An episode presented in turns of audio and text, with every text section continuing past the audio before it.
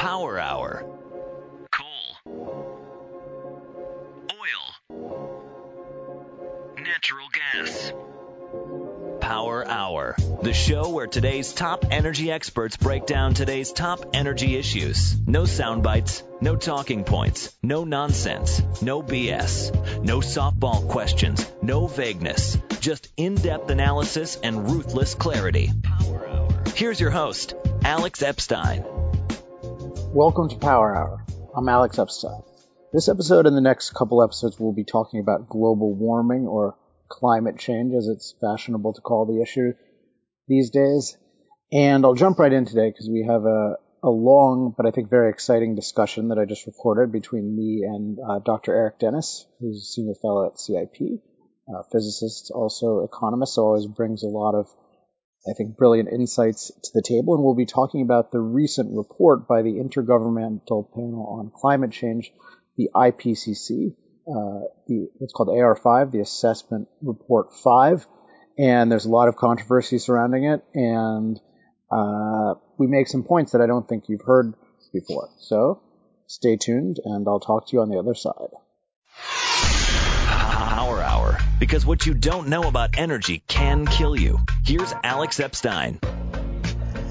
Joining us now on Power Hour is an ever favorite guest, senior fellow at CIP, uh, Dr. Eric Dennis. Eric, welcome to Power Hour. Thank you. Great to be here.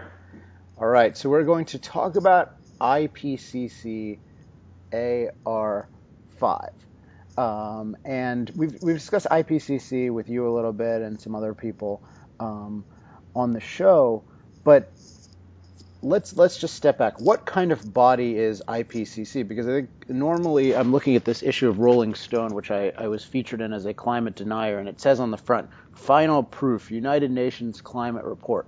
And I think the IPCC is essentially viewed as as something of a science unto itself. It's just all the scientists in the world get together, and then this summarizes a unanimous conclusion on all weather and climate related issues. And it happens to be that we're headed uh, toward catastrophe. So what, what actually is the IPCC? Well, yeah, first, so it might be helpful to uh, to give its full name, which is the Intergovernmental Panel on, on Climate Change. Um, and then this thing called AR5 is the fifth assessment report. So it's the, the latest report to come out. Um, that's kind of a summary, that's supposed to be a summary of scientific development uh, on climate science. And the last one that came out with it was in 2007. So they only come out occasionally and they're kind of big documents because of all the stored up interest over the years. So, I mean, what it really is, is it's kind of a hierarchical bureaucracy of scientists and, and bureaucrats and, and kind of, you know, political types who get together and on some low level, on the lowest level, they have the kind of the, the, um, kind of working scientists who uh, are producing a lot of the literature that gets published. Uh, um, and there's some, you know, set of levels of bureaucracy above them by which the, the kind of the guys on the ground, or at least part of the guys on the ground, uh, their statements and claims and tests and papers get filtered up into the bureaucracy, uh, and some kind of overarching themes are formed. And then the, there's this uh, final process where they they uh, assimilate uh, all of the, the low, lower level reports and they write this thing called the summary for policymakers, which is supposed to distill um, what these uh, you know what these scientists have learned over the last couple of years. But the, the essential thing here is that it's this is a highly bureaucratic process that is not some kind of objective sociological study on what all the people who uh, who do climate science on what they believe.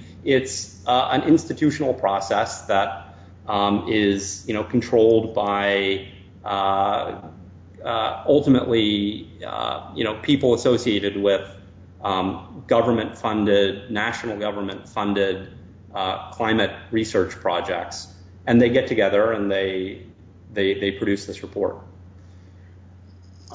Um, so I guess I'm thinking about it. There's a different angle that that's occurring to me. And I'm looking at at the UN at the IPCC's charter, And it says the role of the IPCC is to assess on a comprehensive, objective, open, and transparent basis. And here we go the scientific, technical, and socioeconomic information relevant to understanding the scientific basis of risk of human induced climate change, its potential impacts, and options for adaptation and mitigation.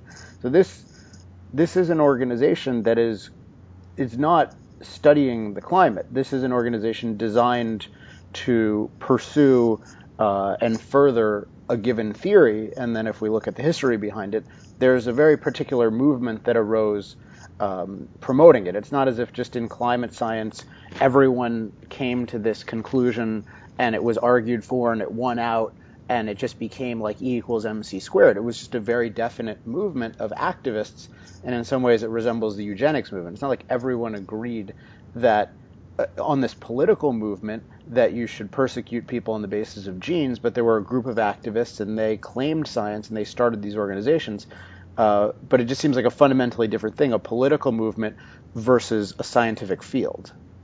Yeah, absolutely. And uh, I mean, there is a you know quasi-scientific field of of climate research, but whenever it's put uh, under the, the, control of one of these kind of bureaucratic bodies, there are all kinds of different incentives that come into play. And there's it's it's a well observed phenomenon that there's a certain type of uh, scientist, or some of them aren't even scientists, of like a science type, one could say that there's a certain type or mentality that rises in an organization like that.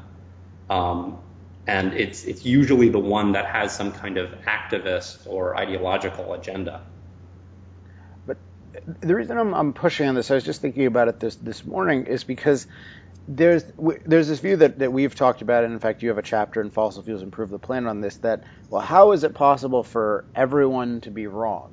And there is no such situation of everyone is wrong. There's a political movement that is extremely good at um, you know that that can cite certain scientists and reports on its behalf, that invests a lot of money in its particular theory, that has certain relationships with the media, and the phenomenon that's happened is there has been no massive political movement or intellectual movement to oppose it.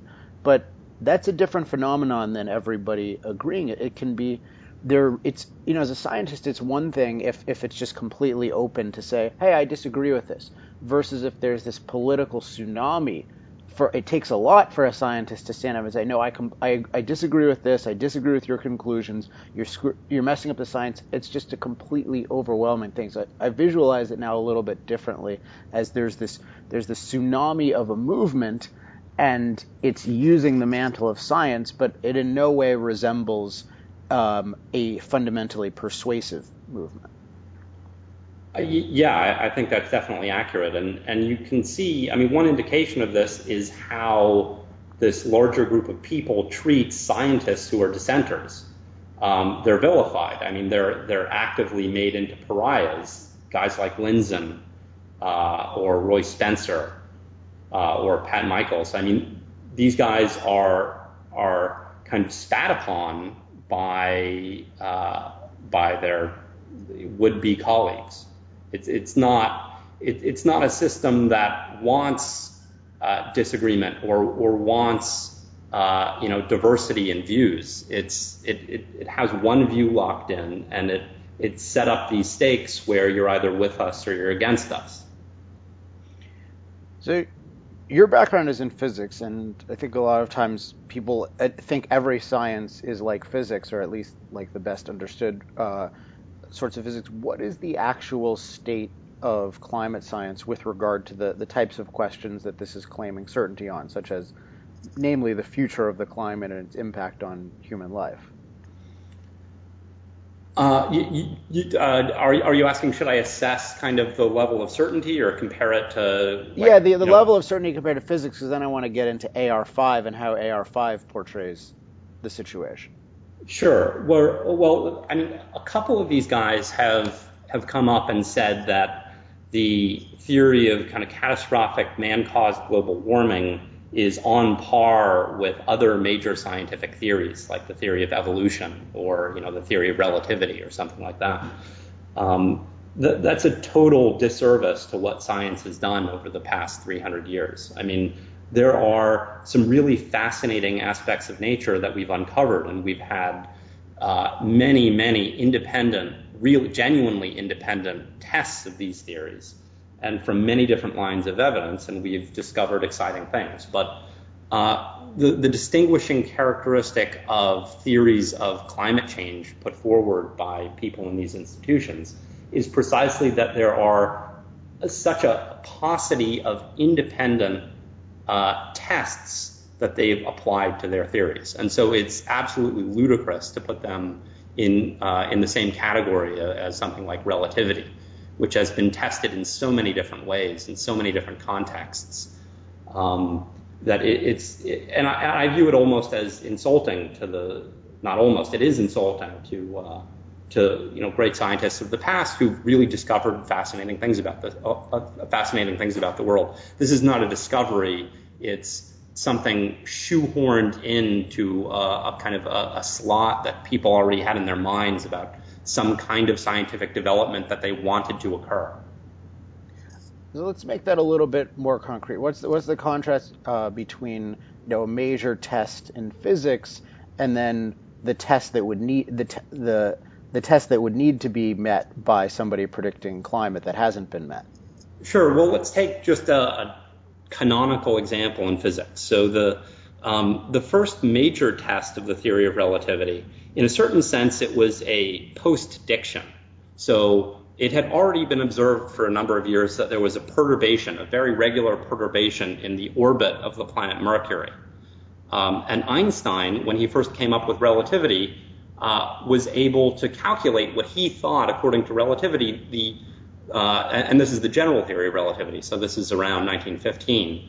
Um, he was able to calculate what he thought the orbit of Mercury should be, and it turned out that Newton's, you know, classical theory of gravity had been off from the observed uh, orbit by something like uh, 42 uh, arc seconds, um, just a, a, way to measure this deviation uh, in in the orbit of, of Mercury, and Einstein uh, performed his calculation and found that he exactly reproduced the actual orbit of Mercury to this uh, level of accuracy. So he got that 42 number. Now that was a post-diction, which is a completely legitimate thing to do, and that's what gave him this immense confidence. As against prediction, by the way. Correct. As as against the prediction. So then what happened is um, of course, no one that did not cause everyone to automatically just accept relativity. And this is actually 10 years after the special theory of relativity came out in 1905. So relativity in the physics community was still controversial after 1905, even through the the, the teens. Um, and so, what was the thing that coalesced scientists, physicists' uh, confidence in this new theory of physics. What it was, uh, first off, was in 1919, uh, so a couple of years after Einstein had formulated relativity, he predicted that during an eclipse, we would observe the positions of the stars to be a little off uh, of where we would expect them to be uh, if we understood light as behaving like classical mechanics would suggest that it would behave. So, and he made a specific prediction about how the positions of the stars would be shifted by a specific amount. And uh, he did this before 1919, when uh, when this eclipse, when a particular eclipse was observed, um, and the data came in exactly matching uh, Einstein's prediction. And that and other moments. So that was just kind of one early episode, but there have been literally hundreds of separate, totally independent tests, if not thousands, of the, the predictions of this theory.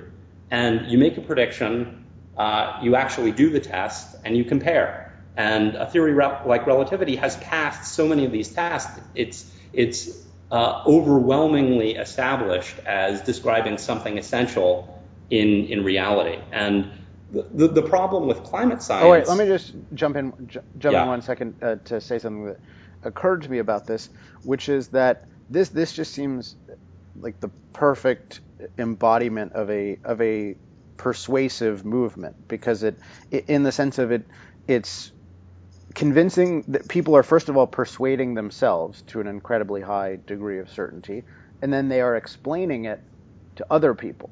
They're not, and their focus is not on here. Hey, here's a political policy, and oh, by the way, everything, all the science behind it is completely certain, and you should believe it. And if you don't, you're a denier, and you're you don't believe in science. It's, no, it's just here's what get really clear on what we believe, have reasons for it, and then explain it to people, and then I don't know of any political implications for relativity, but if there were, the, the persuasive movement wouldn't be focused on that aspect. They'd be focused on let's give you clarity and let's give you explanation, and that's it. Right. And a, a critical point here is that no one was asking for relativity. Uh, there was no preconceived desire to have some new ideas about, uh, you know, what would happen when when uh, masses would move close to the speed of light or some new ideas about how what, what is the nature of gravity. No one was really asking for these before Einstein first started formulating this stuff in, in 1905. Um, in particular, no one was asking for the kind of revolution that he created. And so the, the physics establishment was properly very conservative. They were like, this is a radical new idea, and we're not, we're not just going to buy it. We're in fact highly skeptical of it, and it's the onus is on you to show us a, a comparably overwhelming set of evidence that would lead us to accept this radical new idea. Um, and and that's the essential point that when you have something that's really radical, you need you have a very high bar about the level of evidence uh, that qualifies as making that rad- radical idea even plausible, much less a matter of you know high levels of certainty. So now to contrast to climate. Right. So uh, climate science is really marked by a almost total lack of independent predictions that they make that can be tested.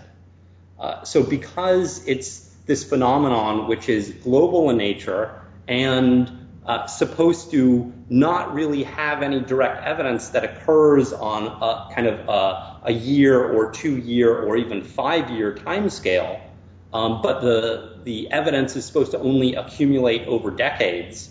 Um, there's essentially no way and it's kind of convenient for them. There's there's essentially no way to have a large number of independent tests of these extremely complicated uh, and and weighty ideas that they have. So now I like to uh, to to bring an analogy that um, that was uh, that was pointed out by Nate Silver um, in his book The Signal and and the Noise um, about uh, contrasting climatologists with meteorologists. So meteorologists are the guys who make weather predictions kind of on the like you know a week out. They'll predict whether it's going to be raining or not. And uh, they, since kind of computer models first started up in in the climate world, that and these were models that meteorologists were using, you know, all the way probably back in the 60s and and since then these were models that were trying to do very uh, much narrower um, tasks, just predict what, what's the weather going to be like in five days or 10 days. And they have exhibited over the last 30 years a completely systematic improvement in their, predi- uh, in their ability to predict what weather is going to be like over, say, a five, five day time scale. And you can observe it. The, the predictions that you get by your, your weatherman on the news now are observably, are noticeably better than they were 20 years ago. Um, and this is because they built these models, and every five days or so, they have a new, totally independent test of whether the model was doing the right thing or not. And when you iterate this, you know, 10, 20, 50, 100 times over five day periods, you learn a hell of a lot about what are the important effects you need to capture in your model. Climatologists like I said, essentially have one single period uh, over which, from the time that they started their theorizing um, to kind of about the present day, they essentially have one 20-ish, 15-ish year period that they can make a single prediction that they can test against reality. And that prediction, in, in conventional terms, is just how much the temperature has gone up or down over that period. And of course, uh, if you, you actually the, average temperature around the, the world, a, right, the average global temperature. So insofar as that's even like a meaningful thing to theorize about, uh, but that is the one thing that they've made, uh, kind of that they've they've focused their whole effort on making a definitive prediction around. Um, and the fascinating thing, of course, which is now common knowledge, is that over the last 15 years, since the the, the hype machine on global warming is really uh, amped up, um, and these guys have kind of had this period to to register their prediction and see what happens. Their their prediction has been totally off. So the, the observed temperatures, as we know, have been essentially flat over the last 15 years, whereas they had predicting them to, to go up precipitously. And so they had one chance. Um, their, their performance has constituted a miserable failure. Um, and and even if even if they were successful, frankly, even if temperatures had gone up, that would certainly increase their credibility in my eyes. But um, it, it's certainly a big demerit that they've been totally off. But nevertheless, it's still just a single test. And that's what fundamentally differentiates it from really solid areas of science like physics or meteorology um, or all of the, the other sciences that we're more accustomed to, which have opportunities for repeated, large numbers of repeated, genuinely independent tests that you can perform on the same theory to determine because if, if your theory is in a non-trivial way passing a bunch of independent tests that, that gives you some really good indication that the theory is getting at something correct. Um, and we just don't have this opportunity for climate models. Well, and there's, I mean, there's also huge debate and challenges historically with its its attempt to post-Dick thing. I mean, the whole hockey stick phenomenon, where the whole medieval warm period was tried to erase they tried to erase it out of existence because it was inconsistent with their view that CO2 is the primary driver of temperature. Right. So they've it's not like all the data in the past, you know, up to say the year 2000 were somehow consistent with this idea and they've just failed on this one prediction. They have a really tough job to do because their theory is inconsistent with uh, a good amount of historically observed temperature data. Um, so, you know, their job is pretty tough and they're failing at it. Uh, well, I'm making a note to myself. I want to talk about. You, you, mentioned in passing the idea of whether it's meaningful to talk about global temperature. I want to. I want to talk about that in a little bit. But let's just staying on on AR5. So, given this this failure, so essentially there's been one test which would not be anywhere near adequate enough, and I don't think there's been any test of all of the derivative claims they make, which are the important ones in terms of what this increase in global temperature means in terms of dramatically harming human life. I don't see any evidence that they have any proof that that would be a bad thing to go up by a degree. But they haven't. They've failed even their most their crudest test. Well, you would imagine they would be repentant or apologetic or it's it's suspicious that I see on my Rolling Stone and other places final proof and I look at the article case closed.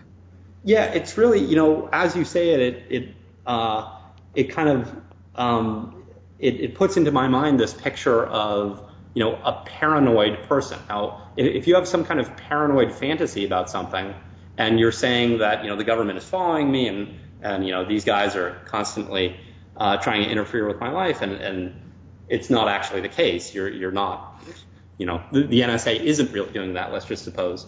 Um, uh, and and as the evidence, as your failed predictions about all these things that uh, are are going to happen to you as they mount up, the paranoid, what is his response? It's to get more definitive, to to be more strident, and that's precisely what they're doing.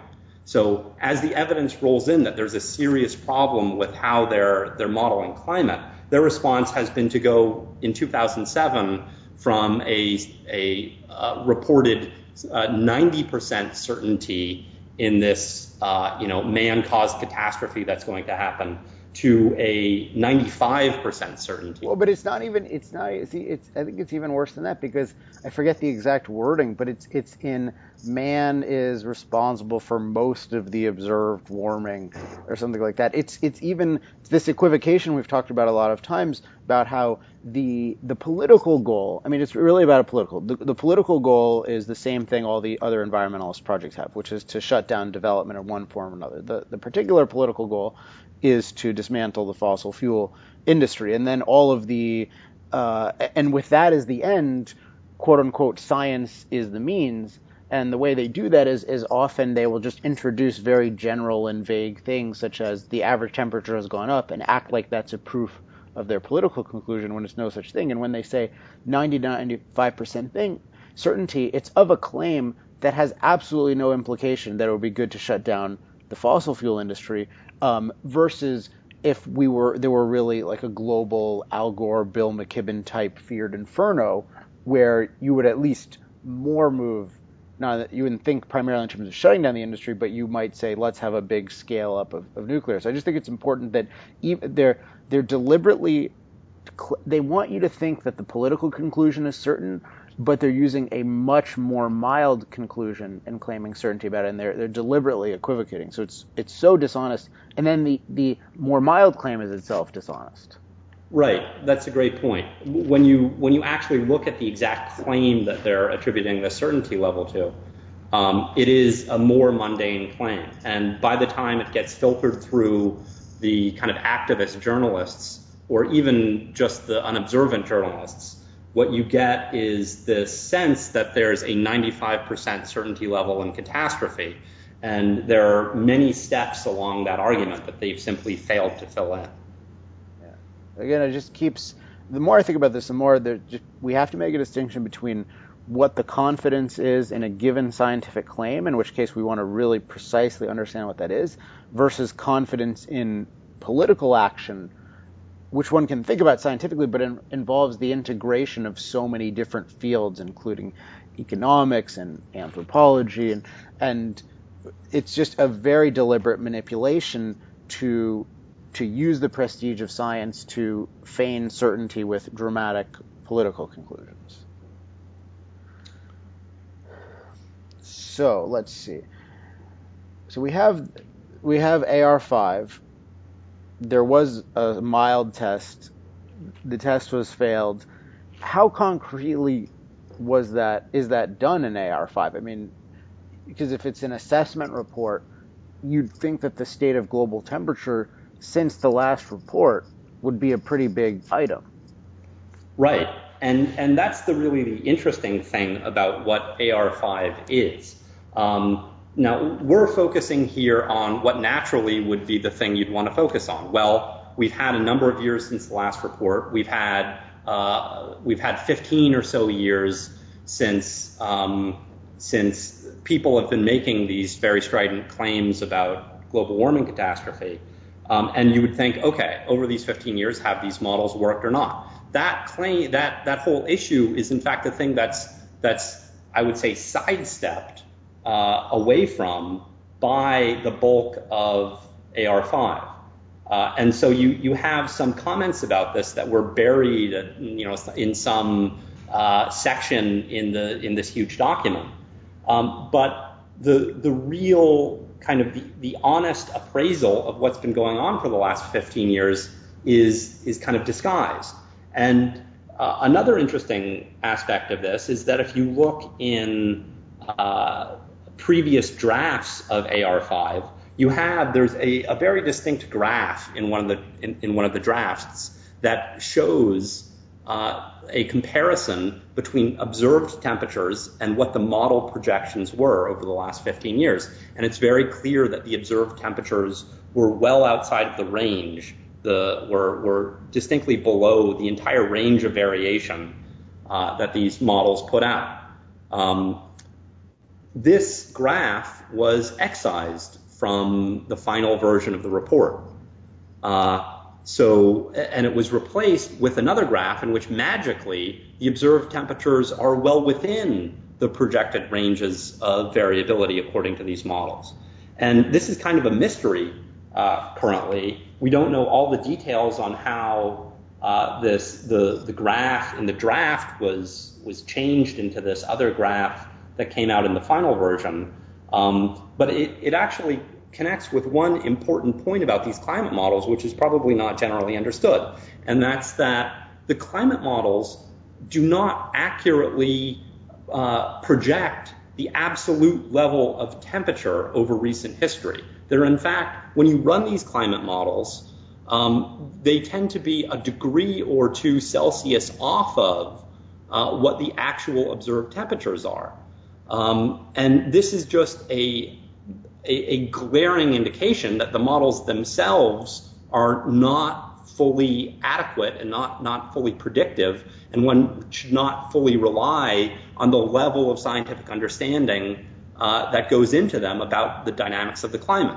Uh, keep in mind that the entire uh, global warming trend over the last hundred years has been of the order of a degree Celsius.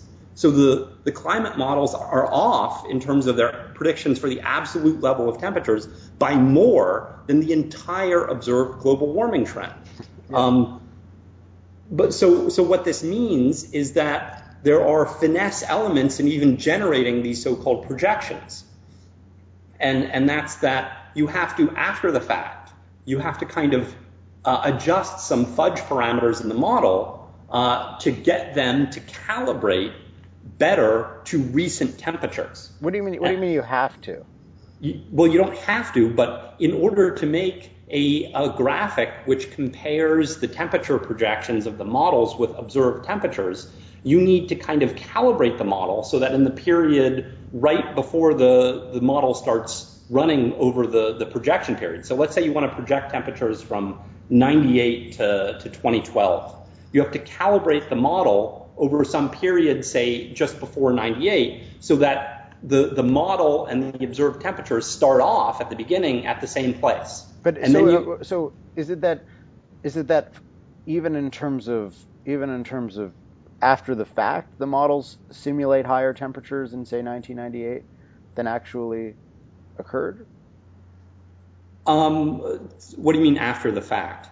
Well, I just mean, I mean, we have we have you know going forward and going back, and I guess.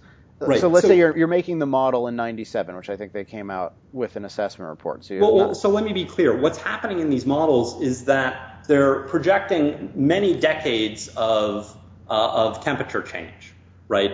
And depending upon which observed historical temperatures you kind of calibrate it to so that you you fudge the model in one direction or another so it matches a certain uh, you know historical period for the absolute level of temperature it predict, predicts. Then you can look at say the next period that you didn't calibrate to and see what the model says will happen. Mm-hmm. So if you calibrate it so that they match up, say in the year 98, then you can kind of compare apples to apples about what the what the uh, projection is for 2012. Um, but the point is that that calibration itself is kind of an iffy business. It's it's not. Um, there are multiple ways to do it. Do you go exactly to 98? Which which temperatures do you calibrate to? There are a lot of different variables in there, and so it seems like by messing around with those fudge factors that determine what set of historical temperatures the model was calibrated to, you can kind of make it appear as if uh, recent data, the absolute level of recent temperatures was in line with the variability that the climate models predicted. But this is the essential thing. The real question, because of the um, the kind of imprecision of these models, the real question is not what's the absolute level of temperature, uh, which is hard to get from these models. The real question is what is the trend that the model predicts over the last 15 years? And the best kind of way of, of putting this is that there was a, um, a, a, a, group that got together uh, under the name of uh, CMIP, the Coupled Model Intercomparison Project. And what they wanted to do was take all of kind of the, the, the main climate models and attempt to generate a set of simulations that would reflect kind of our state of the art knowledge, supposedly, of the climate. And so what they did is they they projected 114 different uh, simulations of the climate over a multi-decade period. And what they found was that um, when you look at the trend of, of temperatures from 98 to 2012, out of the 114 total simulations, 111, uh, 111 of them predicted a higher trend from 98 to 2012 than the observed trend. So we are literally, the, climate model's reality is in the third percentile of what the climate models were projecting. And that's, so what you would expect if you built these models um, and the models obviously there's some variability, there's some uncertainty in them. You would expect that reality would fall somewhere around the 50th percentile. Maybe it's you know 40, maybe it's 65. It would be somewhere in that ballpark, right? We are in the third percentile. So that, that is evidence that there are systematic effects in the climate models which are just not being captured, which are either totally excluded or just quantitatively wrong in the climate models. There, there must be some function that you know of that I that I don't in terms of figuring out how unlikely that is. That's just chance that you yes, would end up in the third percentile. Right. It's it's extremely unlikely. So I mean, it depends on the details of how these tests were carried out to actually get you a number of what you would want to ask is, um, given that this is these are the observed temperatures, what is the probability that that these models actually reflect reality, and that in any reasonable assessment of that, that would have to be a number, a percentile, like in the single digits. Um, uh, I, I of course, they don't compute this number uh, in any way uh, in uh, in AR5, at least in any honest way, because the number would have to be a very low number. I was trying to think if just know normal activity that you would expect to even out. So let's say I just take at random from the phone book um, a thousand people, and I average and I figure out the average IQ you know, right. if, the average IQ is 160, it just seems insanely unlikely that that that was really a random test. Like the likelihood of that happening is, is essentially zero. That it's right. just a, that it's just by chance that I picked all geniuses. Right, and ex- and what it would mean is that there's some systematic thing in the way you're picking the names that's that's totally skewing things. And in the same way, there's some systematic way in which they're representing the dynamics of the climate that's skewing things away from what actually happens. I want to go to this issue of, of global temperature because I think in this whole debate, one thing that rarely happens and certainly doesn't happen enough is is questioning premises. And I think there's a trend of of taking these very abstract concepts and oversimplifying them. So my sense is that when people hear the term global warming, they think of it as their either their local town or even their or like a room, and it just keeps going up in temperature, and at some point, it's going to be too uncomfortable and we won't be able to live. So there's there's this very local analogy uh, of what this is versus a globe in which it's insanely hot, but even more insanely cold probably in all kinds of different places, and you choose where to live uh, in part based on which you know where on the spectrum you like that. And then that whole spectrum on average in different places to different degrees has averaged out to a one degree change uh, over a very long period of time which you certainly can't notice yourself. And yet it, it's the way it's framed as oh it's global warming. The temperature has gone up. It seems like this this universal thing uh, that we're that we're going to suffer from. So I'm curious in your your perception of this. Well, yeah, and so you pointed out one aspect of that, which is that it's it's warmer or colder depending on where you are on the planet. And you move to a new city, and the temperatures are totally different, and yet you don't view it as some catastrophe for you. Um, another aspect of this is it's kind of funny when you look at these uh, temperature graphs that you see. Um, they're you know yearly averaged global temperatures. Um, well, what would make them look really funny is if instead of doing yearly averages, there were finer grain graphs and they actually plotted it, say, month by month. And what you would see is this insignificant little trend that's occurred over the last 30 years compared to huge variations up and down from one month to the next, or really one season to the next. Um, so a graph like that is more honest in a certain way because it gives you a scale it tells you here is the variability you yourself are completely accustomed to. These huge uh, ups and downs within the year on, on global temperature, much less local temperature in any, any particular locale. Um, so that's the scale of variability that you're used to. And then you have this tiny little kind of perturbative trend that just makes a minor shift to that huge kind of seasonal oscillation that you see. So it, it's really like the the language in which they phrase this is designed to kind of exclude the obvious indications that there's a whole other scale that we're used to here, where temperatures vary by, you know, five, ten degrees over a year in certain places, Celsius, um, and people just view it as as completely normal. Um, you know, even even say a, a 20 degree variation in temperature at a given locale is not unheard of over over a, you know so you know a 30 or 40 degree variation Fahrenheit um, from one season to, to the next. I've I've seen those graphs before, but it never occurred to me how how dishonest it is to talk about. Well, let me take it from this perspective. If you know, at CIP, we're always trying to look at things from a humanistic or a human perspective in terms of what is the actual impact of this on man. So there's nothing inherently, I mean, the climate inherently changes. Um, and if man affects it, that doesn't mean it's bad or good. It's just we assess it in relationship to human beings in the full context of, of everything else, including our, our capacity to adapt. If we're thinking about temperature, even even on a global scale, as it pertains to human beings, it's it's a on its own, it seems essentially useless in terms of explaining it to somebody to focus on something that is averaged over seasons and that in no way reflects the nature of our experience. In these graphs, people, most people don't even see that it's one degree. It just it goes way up. So it, it really, and their I think their frame of reference is just their own thermometer. So it just seems as if, oh my gosh, my my thermometer is going way up versus no, my thermometer is going up and down all the time, and if depending on where I am, it might like the the you know on average it's it's a tiny bit more up, and that and that's it. But then if if it were held that way, nobody nobody would care unless you could show some sort of you know, systematic effect on sea levels that was disastrous and these other things. But I think since they generally can't, uh, they they like to make the warming seem dramatic, even though it's literally imperceptible.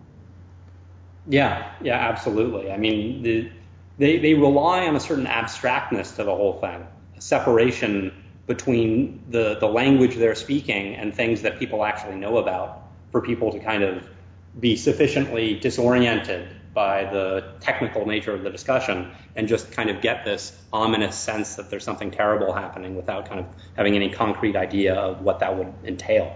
So if we're approaching the issue fresh, what are the main things we actually want to look at if we're we're concerned about you know the future of let's say the livability of our you know ultimately we experience it as weather but the livability of our surroundings.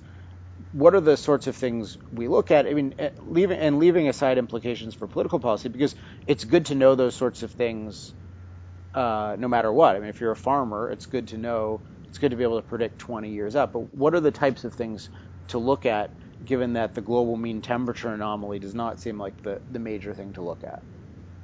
Uh, you mean just purely in climate terms? What are some of the things that we'd want to understand? That, that are relevant. I mean, I can imagine like sea level rise would be something where sure. if we're rising quickly, that would be a big problem. Versus global mean temperature anomaly, even if it had gone up as much as the novel the model said, I, I wouldn't regard that as much cause for alarm.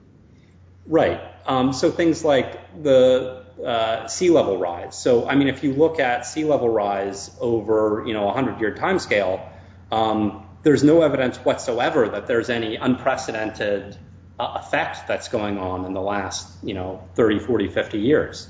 Um, in fact, the the rise has been a really remarkably kind of straight line that's just um, presumably a uh, you know a, a result of the fact that in the late 1800s we kind of had a temperature minimum and we've been coming out of it since then.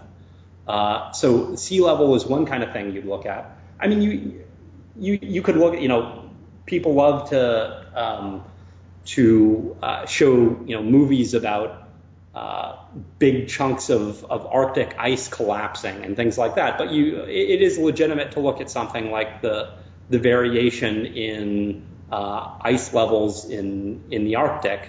And there are just like kind of the seasonal variations that you see in temperature. There are longer term variations in, in the amount of ice over the Arctic that are just enormous compared to any kind of trend that we could attribute to um, man caused global warming.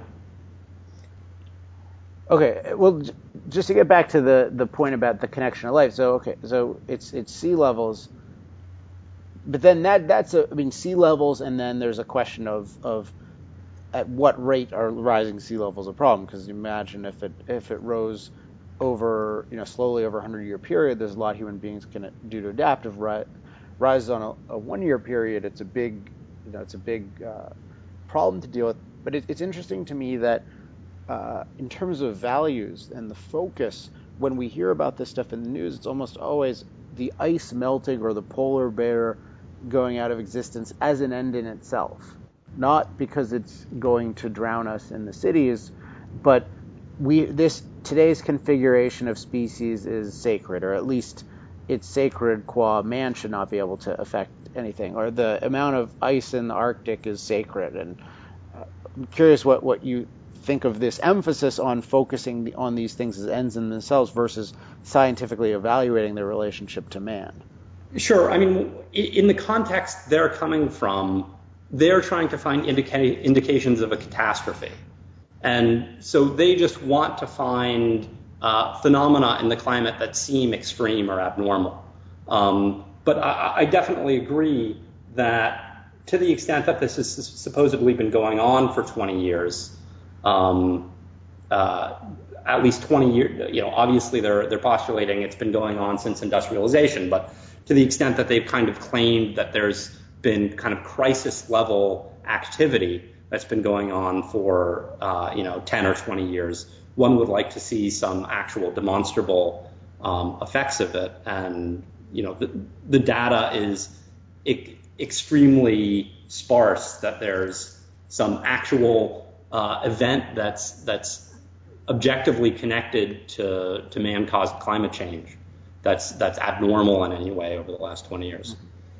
And It's just interesting to me how it it there's this constant running together of things that would impact human beings if they're true, and things that in no obvious way would impact human beings if they're true, and they're all uh, they're all funneled under this catch-all the environment and they're all used to support this political conclusion, which going back to the beginning is is the real starting point of all of this stuff. I mean, everything is just there's we need this we need this kind of political policy. We need the government to control this kind of thing. And then we're just gonna throw everything on the kitchen table to do it. And if if now, well, let's let's we could talk about oceans for a second. Um, you know, no matter what happens, this political conclusion stays completely fixed. And then if they say, well, the atmosphere is warming up, okay, it's not warming up, but the ocean, the deep oceans are warming up. It's just everything is malleable, except and and everything is fair game if it in some way pushes you toward this political conclusion versus somebody who looks at all the evidence about what's impacting human life and from that draws a political conclusion. Yeah, absolutely. And indeed, I mean, one has to look at the, to, to get in uh, an assessment of uh, the process that goes into creating things like AR5, one has to ask, well, what's their response to this obvious fact that they've, th- these models have failed to capture the, the elephant, uh, the elephant in the room here, which is the, the, uh, pause, so-called, in global temperature increase over the last 15 years. And so what they'll say, and what they say in AR5, is that, oh, well, this was just a result of the fact that all this extra heat was transferred to the deep ocean. Um, and uh, they'll admit that the climate models don't take into account that phenomenon, and that's why they can kind of blame the failure of the models over the last 15 years on this effect uh, with the implication that it's somehow this one-off thing that okay, once that's done, then back on course. We're still we're still hooked up for catastrophe. But of course, the problem is that that's that's one major effect that the climate models don't capture. One, it's not at all clear that it's a one-off effect. Two, there are there are a number of, of known systematic effects that are fundamental climate drivers. Uh, things like El Nino, uh, and, which is just basically a warming of uh, water off of South America that happens every couple of years. Um, and that has a, a, quite noticeable effect on global mean temperatures. Um, other things like a, a, similar phenomenon in the Atlantic Ocean, those things are just not modeled. They're they're completely ignored. They're not accounted for by by the climate models. Um, and things which we know to have major effects, at least in the short term, on global temperatures. Um, and, and we just don't know uh, how much those and other even unknown effects, uh, what kind of systematic differences these uh, these phenomena would, would make to long-term climate projections. And so they still ridiculously uh, assert they have 95% confidence in their um, their ability to attribute past warming to to man. Um, but they, they admit that there are just fundamental things in the climate, things which have big effects, things which are causing their projections over the last 15 years to be wrong, that they simply don't account for in their models.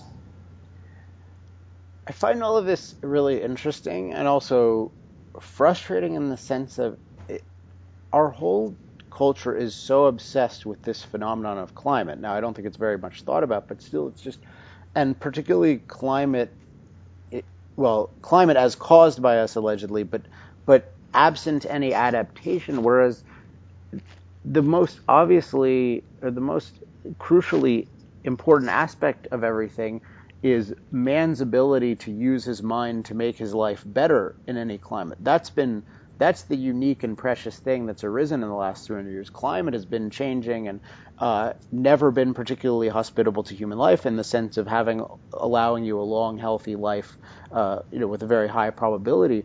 And yet the whole focus is just on, oh, are the sea levels this or are they that, or is the temperature point point one or point two, and nobody talks about in the context of climate, human adaptation, and then more broadly, just the the amazingness of human industrialization.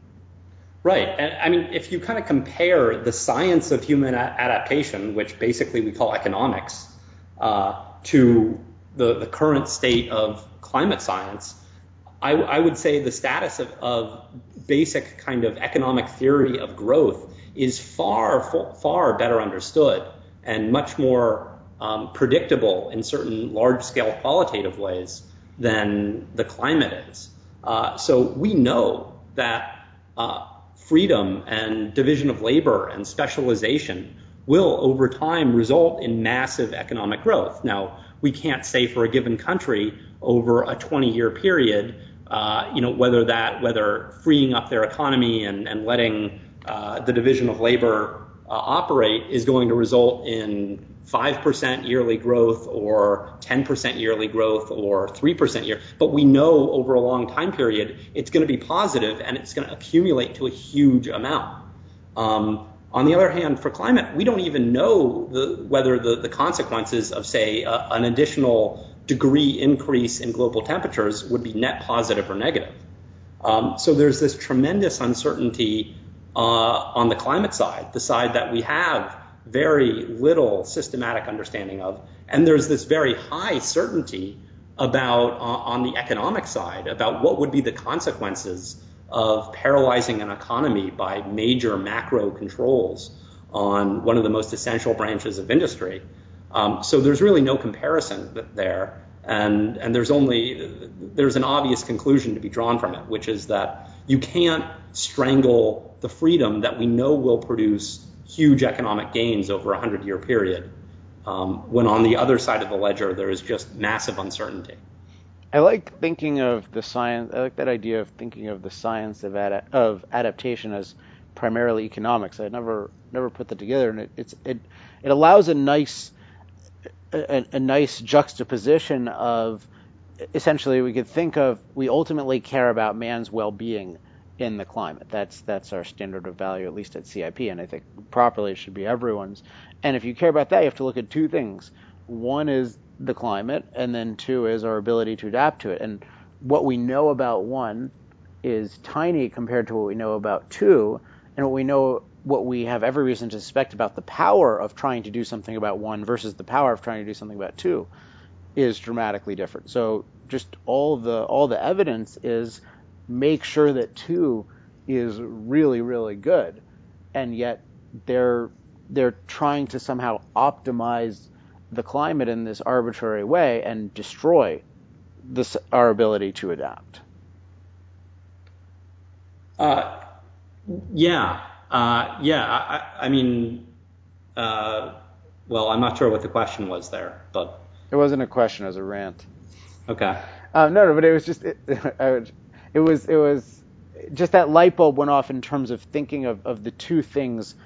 Uh, there, there are two elements to an equation, basically.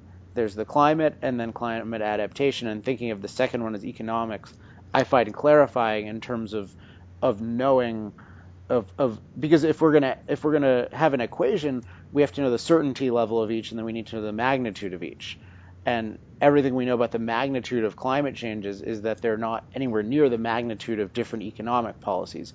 And our, our confidence level in in knowing about climate and thus being able to make intelligent decisions if, if somehow we could affect it is very low versus economics, which is very high. So it's one is higher magnitude and higher certainty. Right, and I guess an important additional point here is that we know with economic certainty that the level of regulation that would be necessary to achieve the goals of uh, of the environmentalist activists uh, would be absolute, absolutely strangulating uh, to to industry, to production, and to human well-being. And this is not something that they, um, I think, if you if you really scratch the surface a bit, this is not something that that they fail to understand either, um, and they're just content with that. But if you if you have any kind of sincere interest in human well-being over decades and centuries, then the kind of economic strangulation that they're prescribing is just a non-starter. It's just an indication that their goal is is not human well-being. It must be something else. And even if they talk about oh, it's just oh, it's just a one percent decline in growth, you've you've talked about that's to just accept something like that is insane. Uh, like accept a one percent cut in growth. Right, a one percent decline in growth over hundred years. I mean, you can do the math, but it's huge amounts of wealth. You know, it compounds to effectively something like a doubling. Um, you know, even more than a doubling over a century of uh, um, of the the amount of wealth that human beings have at their disposal to make their lives more enjoyable. Um, and if, if you just contemplate what it would be like to, to cut in half the amount of wealth in the world, the kind of misery that would create, that is what 1% reduction in growth over 100 years causes. Uh, yeah, and this to to call this one percent would be bizarre in terms of what the, the types of things are. I, I don't wouldn't even know what percentage to put on these kinds of, of because in in places like Germany and Spain, you've already hurt prosperity by more than 1% through these very mild iterations of uh, the green energy experiment. But versus trying to do a whole replacement operation with uh, technologies that don't work at all in terms of in, in terms of powering an economy, let alone work economically. It, yeah, indeed. I mean, what they're proposing is is I mean, if you look at, for instance, Bill McKibben's uh, desire to re- reduce the amount of carbon emissions by uh, what was it, 85% or something? 95% over 90, the next couple decades. 95%. Yeah, I mean, that entails such an extreme level of economic regress that it, it's just kind of putting us back into the Stone Age. All right. Well, we've we've gone on a while. Any any final points you think people should take away from AR5 or this broader issue? Uh, just that it's you know it's an indication when uh, a group of people are confronted with the obvious failure of a very speculative, complicated intellectual effort that they've been undertaking for a number of years, when they have a single major test performed on it and they just fail miserably on that test, as you said before, I think the essential point is if the, if the, the process, the institution is built around objectivity, you would expect a certain kind of response, at least an acknowledgement, not it being buried, not a, a, a total rejiggering of the goalpost to try and disguise the result. And that's exactly what we saw. So it, it's a real methodological indication that there's a problem with these institutions that have been created and their products, like the AR5. And if people encourage people to just look at, at different reports, I mean, not not just mainstream media, but different reports, and just which explicitly say that that this data that there's just there's discussions by all the political types about yeah let's let's subordinate this. Let's not emphasize this. And this is if if we think about just what a scientific movement does if it's going to stress anything it's going to stress the basic data from which conclusions are to be drawn versus this has I don't know how many pages about all sorts of arbitrary speculation that it has and yet it can't be bothered to feature prominently probably the most important data set that is new. Absolutely. Yeah. All right. Thanks, Eric. Fun as always. Thank you.